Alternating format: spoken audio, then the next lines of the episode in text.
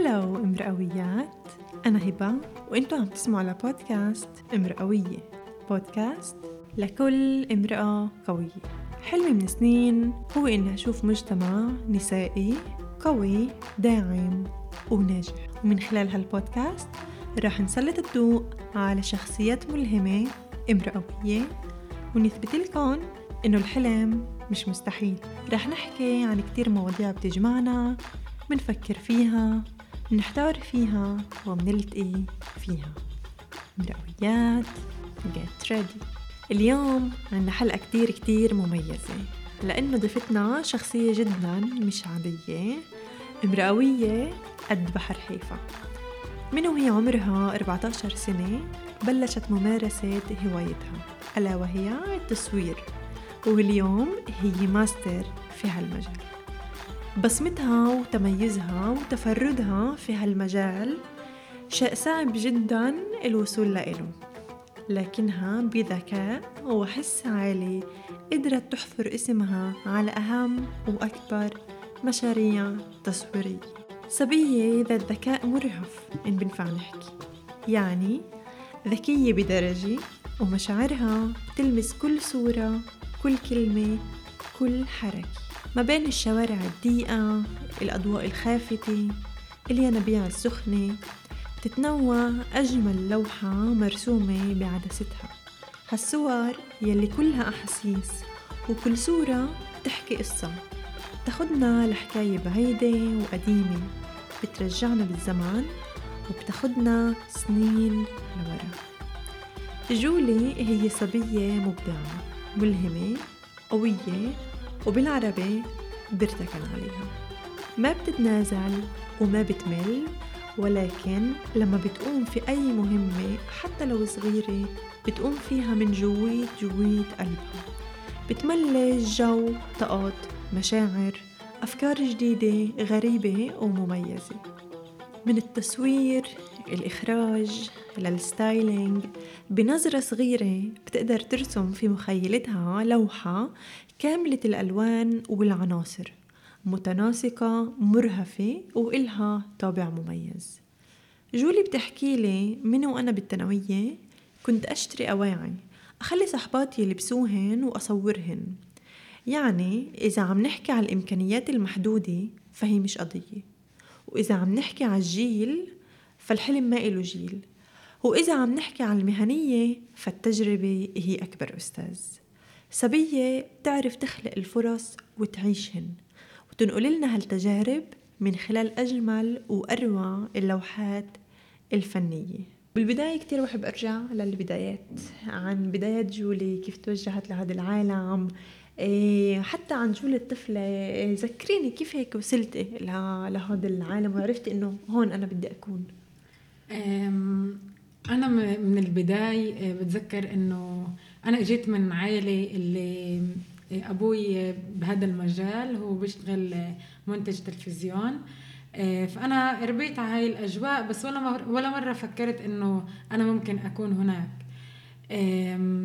لما كان عمري أربعة عشر سنة أو تقريبا هيك أربعة عشر خمسة عشر، كنت أشوف إنه في صور اللي هي عم تلفت انتباهي وبقول إنه كيف انعملت، أنا بدي كمان أعمل زيها. فطلبت من أهلي كاميرا، أو بالأول كنت أقول لهم بدي كاميرا اللي بنفع أصور فيها صور مغبشة، وهي قصة دايما بحكيها لأنه بالفعل هيك صار، إنه كنت أقول لهم بدي كاميرا اللي أصور فيها صور مغبشة من وراء، تعرفي آه كيف إنه الفوكس. فأبوي رح جاب لي أول كاميرا إلي اللي رفقتني كتير سنين، و... ومنها تعلمت وتدربت وخبصت وسويت، و... وعن جد يعني كانت كاميرتي الأولى وقتها. كمان بعد ما جبنا الكاميرا فتت تعلمت دورة تصوير هيك أساسيات بحيفا بكلية، اللي كنت كمان أنا أصغر طالبة بهاي الدورة، لأنه كلها كانوا طلاب اللي هني حتى فوق الخمسة وعشرين اللي كانوا رايحين يتعلموا تعليم أكاديمي. بعرفش ليه إنه كان بنفع كأنه ناس اللي ما خلصت تعليم مدرسي إنها تفوت بهاي الدورة، و... وأنا فتت. ف كمان كنت أصغر طالبة، بس تعلمت منها ومن هناك هيك انطلقت. احكي لي عن تجربتك بالمدرسة، كونك أنت يعني عم تحكي لي أنه كان في عندي موهبة اللي أنا حسستها وعرفتها ومسيطرة عليها الموهبة، أنا عارفة أنه في عندي شغف للتصوير وفي نفس الوقت أنا موجودة في إطار المدرسة. فبتوقع مثلا يمكن حتى بالوقت اللي كل أصحابك مثلا موجودين في ضجة الامتحانات المدرسة، يمكن أنت كنت تلاقي حالك أنه حاسة أنه أنا السراسة في هوايتي، في شغفي في التصوير، هذا هو الإشي اللي حببته، مش عارفة فيزياء رياضيات إلى ما ذلك، مش هذا هو شغفي. فكيف حسيتي هذا هذا الإشي أثر عليك يمكن من مرحلة كتير صغيرة، إنه أنا وأنا بالمدرسة أنا عارفة وين بدي أحط عيني وعارفة لوين بدي أوصل؟ حسيتي إنه كان في تأثير لأنه في عندك هواية من جيل صغير؟ بصراحة لما بديت أمارس هواية التصوير ولا مرة فكرت إنه هاي إشي اللي ممكن أشتغل فيه كل حياتي. يعني حتى لما كنت بصف عاشر بدي أقرر شو التخصص وهيك، رحت تخصصت فيزياء وروبوتيكا، مع إنه لو إني برجع بالوقت ما كنتش بروح هاي المواضيع لأنه مش هاي المواضيع اللي أنا عن جد بحبها. بس كنت أفكر إنه ممكن أتعلم أركيتكتشر، ممكن بعرفش يعني زي كأنه ما كانش فيه هيك صورة إنه آه هاد إيش اللي ممكن أنا أعيش منه. آه فإذا بدنا نحكي عن الثانوية، أنا ولا مرة عن جد كان عندي صورة إنه آه هذا الإيش اللي بدي أعيش منه، بس دائما كنت عارفة إنه هاد إيش اللي بدي أمارسه بدي أطوره، ولا عن جد عن جد عن جد ولا مرة قدرت أتخيل شو الصورة اللي تكون إنه شو ممكن أكون من وراء هاي الهواية. أغلب الناس لما تيجي وكأنه تتوقع شو طفل بالثانوية ممكن يصير، فبعطوه هيك مواضيع اللي هي كتير جافة أو إنه نفسها بتعيد على بعضها بالضبط. بس أنا هيك كان إذا نطلع على الجانب بالبيت، أهلي مثلا هني بالآخر الناس اللي قالت لي جولي روحي تعلمي إخراج وسينما وصناعة أفلام، بس بالبيئة اللي كنت فيها بالمدرسة أو إنه الناس اللي حوالي بالمجتمع بشكل عام دائما كنت أحس إنه لازم أروح على موضوع اللي هو فيه مصاري، موضوع اللي بده يضمن لي دخل. وانت أنا عرفت بالضبط شو بدي أتعلم هو بعد ما أنا تخرجت من المدرسة. وليش؟ لأنه بفكر هذا الإشي اللي هو كمان إيجابي، إنه أهلي وأنا بالمدرسة ولا مرة سألوني إيش بدك تصيري، لازم تعرف شو بدك تصيري، ما كانش في ضغط ما كانش في ضغط إنه دائما يعني كان إنه أوكي زي فيه كنوع من الرواء إنه عيش اللحظة، عيش هاي المرحلة، لاحقة تكرري، مش مجبورة تكرري إسا لأنه أنت حتى بعدك تعرفيش حالك كفاية. ولا مرة حسيت إنه زي لازم يكون عندي أجوبة لأنه شو بدي أصير بس أكبر. حتى مرة كنت مفكرة هيك بشي مرحلة يعني بحياتي كنت مفكرة إنه بدي أصير معلمة رياضة، إنه أنا بفكر إنه على أي أساس أصلاً منتوقع من شاب أو صبية اللي عمرهم ستة عشر سبعة عشر ثمانية عشر سنة إنه يعرفوا شو بدهم يعملوا كل حياتهم؟ يعني ما هني بعدين مش شايفين ولا إشي، بعدين ولا جربوا ولا إشي بحياتهم غير هذا إطار المدرسة على الأغلب يكون الوحيد اللي هني بيطلعوا من البيت فيه. فعلى أي أساس عم نتوقع منهن إنه يقولوا شو هن بدهم يتعلموا أو ياخدوا قرارات اللي هي أنا بالنسبة لي قرارات مصيرية طبعاً، زيها زي الزواج، زيها زي إني أقرر أي إشي بدي أسلكه بحياتي. ف لا بفكر إنه مش لازم يكون هذا الضغط، وأعطوا الشاب أو الصبية إن يلاقوا نفسهم قبل ما يلاقوا بشو بدهم يتعلموا وشو يشتغلوا وشو هيك. أنا كتير بتذكر هذا اليوم، بتذكر حتى اللحظة اللي فيها أنا أخذت قرار إنه بدي أتعلم سينما. كيف الإشي صار إنه زي هيك من محادثات بالبيت بيني وبين أهلي صرنا ندور إنه شو ممكن أتعلم. في إشي هيك زي كأنه كان معروف عني إنه أنا بحب المحل الفنون، بحب الإشي اليدوي، بحب الأشياء اللي فيها إبداع. أنا حدا بعرفش قاعد بغرفة مسكرة على مكتب وعلى حاسوب ويقعد كل نهار، وبرضه بقدرش كمان يعني بشوفش حالي بمحل طبي ولا محل اللي فيه كتير أشياء اللي هي ناشفة وتكنيكال. يعني زي كأنه كمان هاد كان إيش اللي هو هيك معروف بالبيت عني إنه إذا بدي أروح أتعلم إشي لازم إشي اللي فيه إبداع. فهيك بدينا ندور أنا وأهلي مع بعض، وبعرفش كيف هيك أبوي بقول أنا عندي فكرة. فهيك كنا حتى قاعدين بغرفة أهلي كلنا على التخت هيك أنا وأخوي وأمي وأبوي، وبيجي أبوي بقول إنه بقول عندي فكرة، فشو الفكرة إنه روح يتعلم صناعة أفلام وتلفزيون. بقول له شو يعني صناعة أفلام وتلفزيون؟ إنه حتى أنا ما كنتش أعرف إنه هاد إشي بتعلموه بالجامعة، كنت أفكر إنه هاد هيك إشي بالسيرو، بعرفش حتى ما كانش عندي يعني حتى فكرة بالضبط عن المعرفة كيف إنه شو هذا الإشي. يعني فكرت إنه هاد إشي اللي حتى بشوفه أوكي بلاد برا وكأنه، بس هون في عنا هيك إشي. فأبوي بقول آه روح اتعلمي تلفزيون وسينما وهيك، بقول له أوكي بس إيش يعني هاد؟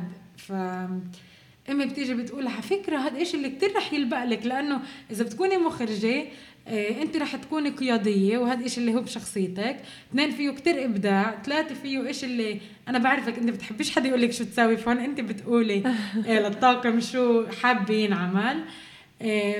وبرضو أنت إنه هون كأنه في عندك عدة مجالات ممكن تشتغلي فيها إذا بتتعلمي السينما، لأنه لما أنا تعلمت سينما أنا بقدر أكون مصورة مخرجة، مجال مفتوح، مجال جدا مفتوح وفيه كتير أدوار. فهون فيش روتين، في إيش اللي هو هالقد دايناميك وفيه كتير هيك تنوع. فلما هيك أهلي حكولي أنا دغري قلت أوكي أصلا شو رح يلبق لي غير هيك يعني. ف حسيت إنه آه بدي هذا المحل، وهون ساعتها بدينا ندور على جامعات وعلى كليات وأشياء زي هيك. إيه وبعديها أنت عملياً توجهتي للجامعة، صبية صغيرة في جيل صغير في نص تل أبيب، عم تتعلم موضوع اللي هو أصلاً مش موضوع عادي، مش باليوم يوم اللي إحنا بنروح ونتعلمه، سينما وإخراج. إيه احكي لي عن تجربتك، عن كيف حسيتي إنك عم تركضي ورا حلمك، عن العالم الجديد كله هذا عليكي، احكي لي أكتر عن هالتجربة. هاي التجربة هي تجربة أساسية بعتبرها بحياتي، اللي هي كمان أخذت كتير حيز من تشكيل شخصيتي، لأنه أنا جيت صح من حيفا اللي هي مدينة، بس جيت لمدينة أكبر ولحالي، فكان في زي نوع من التحدي اللي أنا بدي أكون، بدي أعرف حالي، بدي أكون بهذا التعليم، بدي عم بتعلم أشياء جديدة، بتعرف على عوالم جديدة، على ناس جديدة اللي ولا بحياتي كنت رح ألتقي فيها باليوم يوم العادية تبعتي. فالتعليم كتعليم كان بالمراحل الأولى تبعته زي صدمة بالنسبة لي. ليش؟ لأنه ولا حدا مهدني لشو يعني فايت أتعلم. أنا إجيت على التعليم رحت لا بعرف ولا إشي خاص بالتعليم، شو يعني استراحة الجامعة، شو يعني موديل، الموديل هو اللي بشوفه فيه المواد وهيك. كنت عن جد زي الأطرش بالزفة، اللي حتى ما كنتش أعرف أي حدا تاني بتعلم بالجامعة اللي ممكن أسأله. فزي نزتت على محل اللي كان لازم هيك ألاقي حالي فيه، وألاقي أشكل حالي وأشكل شخصيتي وأثبت وجودي وكأنه هناك. بالنسبة للتعليم بالسينما والتلفزيون الإشي اللي كان كمان هيك شوي غريب، إنه لقيت حالي الصبية العربية الوحيدة بالفوج. كان في كمان ثلاث شباب عرب اللي اثنين منهم ما كملوا، بس لقيت حالي إنه أنا العربية الوحيدة، عمري تسعة عشر سنة، اللي هاي كمان شغلة اللي كتير مهم أحكي عنها لأي شخص بحب وبيفكر إنه بده يتعلم سينما. ما تروحوا تتعلموا السينما بجيل تسعة عشر ولا حتى بعشرين، منيح انه تاخذوا هذا القرار بس تعطوا حالكم وقت لتنضجوا. انا اذا هسه برجع بالوقت ما كنت بتعلم سينما بنفس الجيل، بس اه كنت بتعلم سينما بعدين. بحياتي بعدين يعني كنت بحب ابدا بجيل الأربعة وعشرين او الخمسة وعشرين اللي هو هسه عمليا، ولا اني ابدا بجيل تسعة عشر. شوفي الاشياء بنظره مختلفه. موضوع السينما هو موضوع اللي بتطلب نضج ووعي اللي هو كتير عالي، علشان انت كمان كفيلم ميكر او كصانعة افلام تقدر تلاقي حالك فيها، وتقدر عن جد تعطي اه كمان تستفيدي من المواد اللي عم نتعلمها بشكل اللي هو اه صح وعميق. ف تفهم الاشياء مثل ما هي، مش بس تتلقي مواد. بالضبط، يعني كتير شغلات اللي انا هسه بقول انه اوكي نفسي ارجع اتعلم هذا الكورس المعين، ليه؟ لانه هسه رح يكون مفهومي له كتير مختلف، رح اتلقى منه مواد اللي افهمها بشكل اللي اه يفيدني اكتر بكتير من شو م-م. فادتني وقتها. م-م. كونك كنت الصبية العربية الوحيدة بالفوج، كنت تحسي إنه هاد بشكل تحدي أو أو عم بعطيك يمكن حافز؟ حتى كنت تحسي إنه في إشي سبيشل أنا فيه في وسط المجموعة، اللي مثلا لازم أعطي أكتر، أو يمكن لازم أثبت نفسي أكتر، أو لازم أشتغل بكتير أكتر من غيري لحتى أوصل لنفس الإشي يمكن. بتحسي إنه كان فيه إشي سبيشل؟ يعني بتخيل إنه دايما وجود أنثى واحدة بين مجموعة شباب فيه إشي سبيشل. بس أنا أخذته لمحل هو كتير إيجابي. ليه؟ لأنه كنت أفكر إنه أوكي أنا مش مفروض أحس بضعف ولا أحس ب... بكأنه إنه أنا ناقصني إشي لأني أنا الصبية الوحيدة. إنما كنت أخذه لمحل قوة إنه اه بنفع أكون الصبية الوحيدة والكل يرد علي العادي. يعني بنفع أنت تكون القائدة تاعت مجموعة المجموعة اللي أغلبها شباب مثلا. فكنت أخذه لمحل هو كتير إيجابي اللي أعرف إنه إنه حتى ما أسمحش لحالي أفكر بوجودي إنه أنا أنثى لحالي فلازم لازم زي أتصرف بطريقة مختلفة أو إنه أحس حالي أضعف بمحلات معينة أو أحس إنه إنه زي لازم أجتهد أكتر. إنه لا زي زيكو كنت أخذه بالفعل لمحله هو كتير إيجابي. بتخيل إنه زي هذا كمان إسا الإشي غير. بس قبل كان إنه أول مصور بشوفه أو أول مصور بشكل فعلي بحسه هو المصور اللي بصور عراس العائلة أو المصور اللي بنروح عنده بنتصور بالعيد. بالعيد يعني ما كان كل هذا إنه موضوع إنه اللي مصور هو الشخص اللي ممكن يعمل دعايات فيديو كليبس whatever أي إشي اللي هو إسا كتير موجود, موجود بكثرة بكثرة. ليه؟ لأنه كمان التكنولوجيا والمنصات السوشيال ميديا أعطت هاي الفرص. فبفكر لأنه إحنا زي بالأول كنا أول مصور تعرفنا عليه وكأنه مصور الأعراس لهن لليوم أغلباً شباب من محل إنه شغل اللي هي كمان زي عادة بتكون بالليل بدها كتير ساعات بدها فريق فيها عدة اللي هي كتير تقيلة. فإحنا زي كأنه صار في مفهوم عام إنه المصور هو ذكر. فأنا بصراحة بعدني لليوم مش فاهمة أصلاً ليش في هاي الفكرة وكأنه الأنثى بتقدرش تكون بهذا الدور. لأنه بشوف حتى إنه الأنثى عندها حس اللي هو بكتير أعلى من الذكر لما يجي بهذا الموضوع. لأنه عنا إحنا إشي هيك بغريزتنا الأنثوية إنه منحب التفاصيل منحب نحط إحساس بكل إشي. ما بنكر إنه كمان هذا الإشي مجبور يكون ويطلع في الصور بالضبط عشان عن جد تكوني مصورة متميزة. فلازم يكون في المشاعر الدقة التاتش الخاص, التاتش الخاص. أو فعليا زي ما حكيتي هو التصوير مجال كتير واسع وكبير.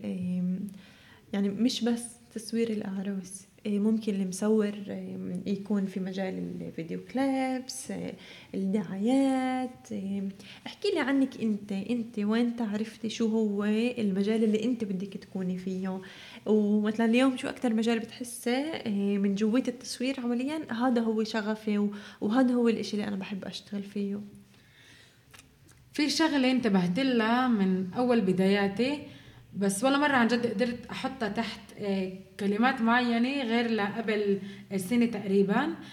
حتى كيف حكيت لك قبل إنه من وقت أيام المدرسة من أول بداياتي كنت أروح أشتري أواعي أجيب قطع هيك مميزة أواعي فينتج أواعي اللي هي إيد ثانية وألبسها لصحباتي وأصورهن مرة بالجبل مرة بالشارع مرة, مرة على البحر.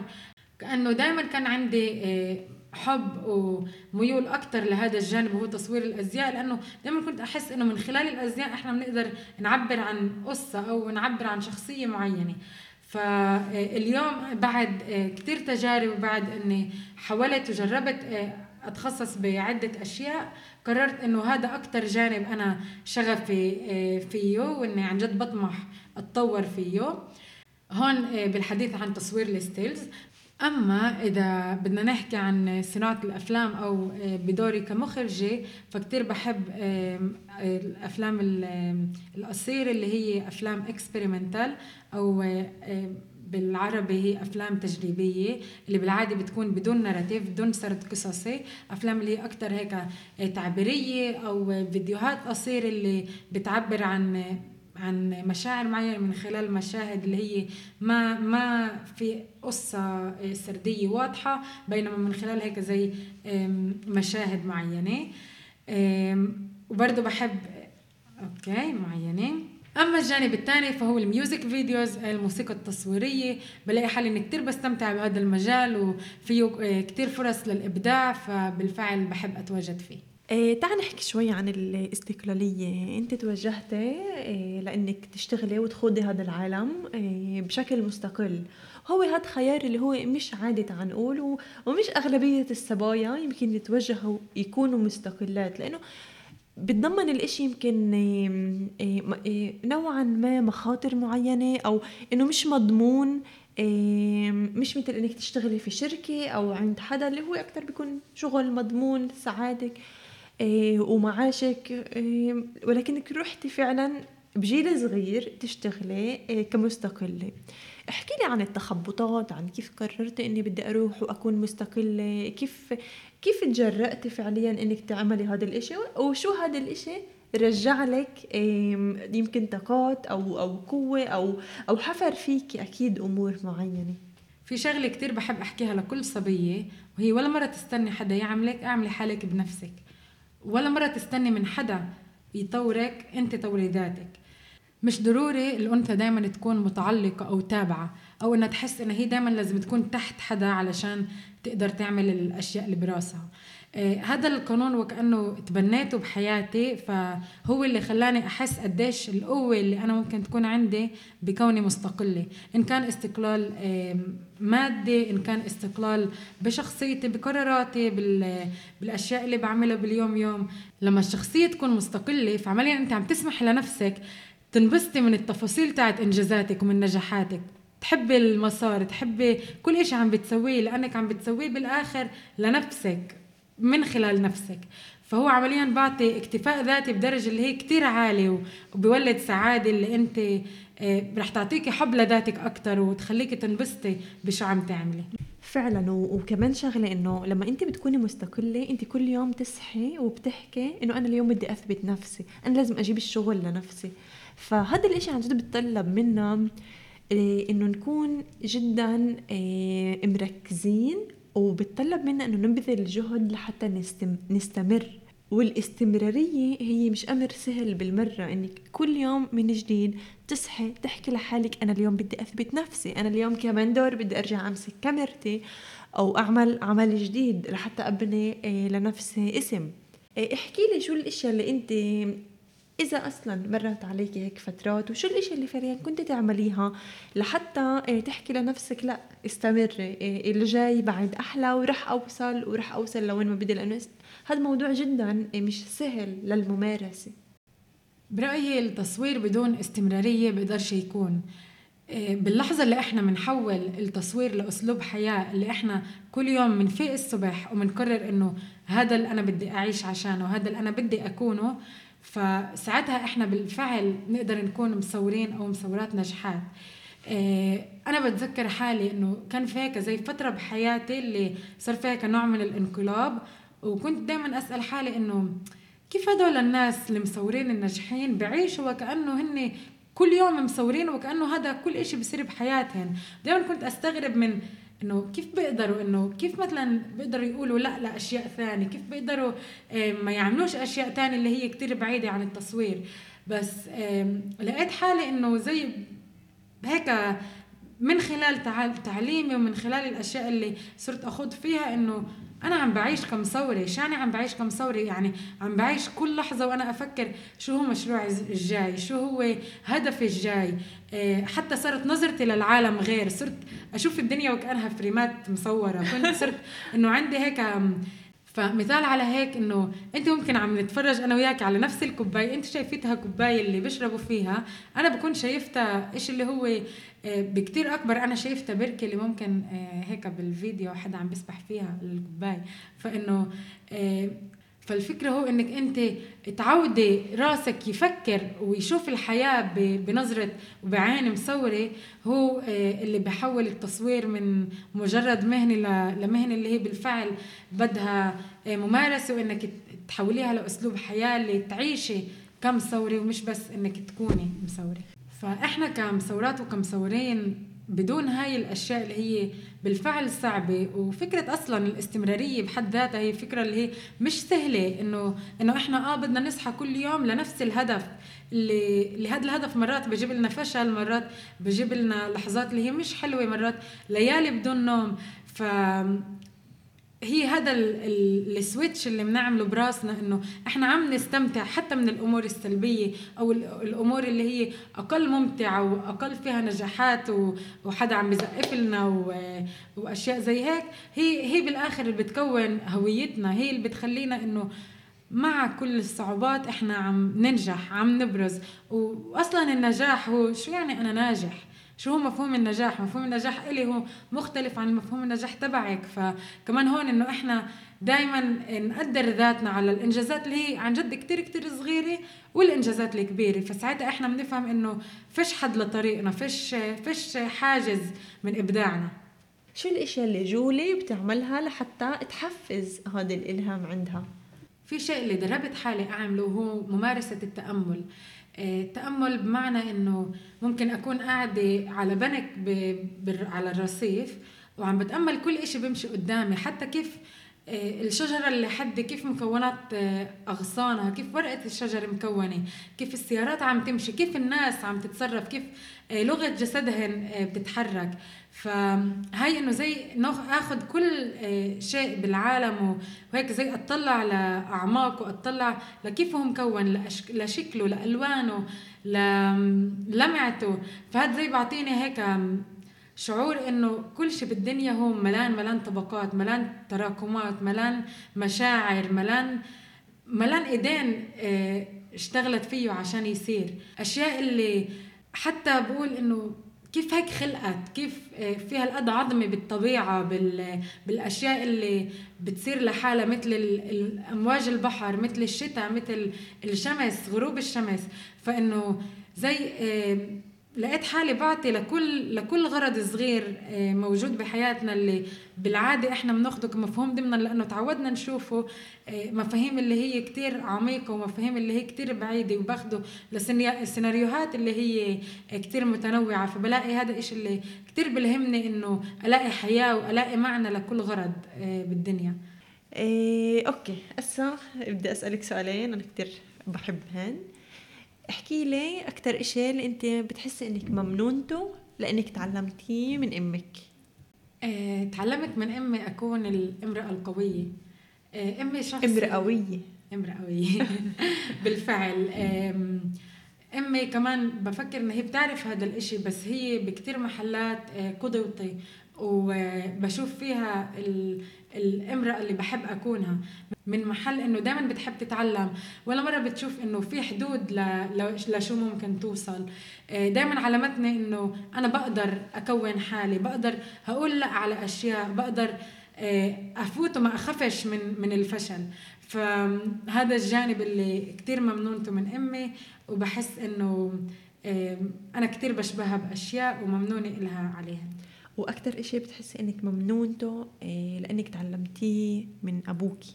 أبوي هو الشخص اللي دايماً كان يتطلع على الصورة لقدام شو ممكن تكون، فدايماً كان يعلمني إنه لازم أسبق الأحداث، ما أستنى إنه إسا لازم أتعلم أعمل منتجي للفيديو فأستنى لما أنا أكون بحاجة. دايماً كان يقول لي روحي وتعلمي، دايماً كان يبعت لي مقالات اللي أقرأها علشان أطور موهبتي. هو الشخص اللي دايماً كان يحسسني إنه إنه مش لازم أعلق بالمحل اللي هو عادي، بينما لازم أسبق الأشياء وأكون الأولى بدوري أو بوظيفتي. في كتير جانب اللي يمكن حتى أبوي بعرفوش إنه أنا كتير ممتنة إله فيه، هو إنه أبوي هو أول شخص اللي كان يقول لي اللي عم تعمليه مش حلو، ودايما كنت هيك زي كل الناس بتقول نسمع هذا الاشي. بالفعل دايما كل الناس هيك اورجيها اشي تزقف لي وتقول لي كتير حلو ويجملوني، بس ابوي هو الشخص اللي خلاني افهم انه بدون النقد السلبي البناء مش رح اتطور. وهو دايما كان هذا الشخص اللي بده مني كانه اشوف الاشياء او اشوف البوتنشال بالاشياء اللي عم بعملها واطورها، ومش بس اكتفي بالقليل وب بالإشي اللي البيسك اللي أنا عم عملته بس عشان متعودة أعمله. ومجبورة طبعا مجبورة مجبورة مجبورة أني أحكي عن أصلي بري. أول إشي تحية للصبايا الرائعات، المش طبيعيات، المبدعات، المرهفات، الملهمات. لينا نوال، نانسي، ميسا ويسر، اللي عن جد يعني سلم إيديهن على هيك عمل بجنن، وسلم إيديكي على هيك فيديو كليب اللي هو مش طبيعي، جماله المهنية والحرفية أول إشي توب، ولكن في بساطته وفي قربه للقلب هالقد بيعكس الأغنية كمان بشكل جدا حلو وجدا مثالي. فأحكي لي هيك عن هالتجربة، عن تصوير فيديو كليب أصلي بري لهالدرجة أخذ رواج والناس كلها عرفته أو سمعته، أغنية بتحمل معاني رائعة. التحدي الكبير اللي واجهناه بأصلي بري هو إنه كل فكرة الفيديو أصلاً انعملت بثلاث أيام، يوم تحضير، يوم تصوير، ويوم منتجي للفيديو. بنفس اليوم تبع المنتجي طلع الفيديو على المنصات. فهو التحدي قبال الوقت والصراع ضد الوقت هو بحد ذاته بعمل كتير توتر وضغط، بس مع هيك عن جد حسيت انه بسبب الكيمياء اللي كانت موجودة اللي هي غير مفهومة ضمنهم قدرنا عن جد ننجح ونعمله بهاي الطريقة. زي كأنه في فكرة مسبقة انه اذا صبايا بيجتمعوا بيكون في حرب، بس هون حسينا غير، هون حسينا انه في مجموعة صبايا هالقد كل وحدة عندها حضورها بحياتها باليوم يوم، ولما التقينا ولا مر ولا حسينا ولا للحظة انه في نوع من المنافسة او من انه كل واحدة تثبت حالها، بينما كان فيك كتير كيمياء قوية، كتير انسجام اللي اللي كنا نعرف انه كل واحدة عندها نقطة قوة، واذا منجمعن مع بعض ومن من نلمس هاي نقاط القوة تبعت كل واحدة فينا رح يطلع المنتج النهائي زي ما بدنا.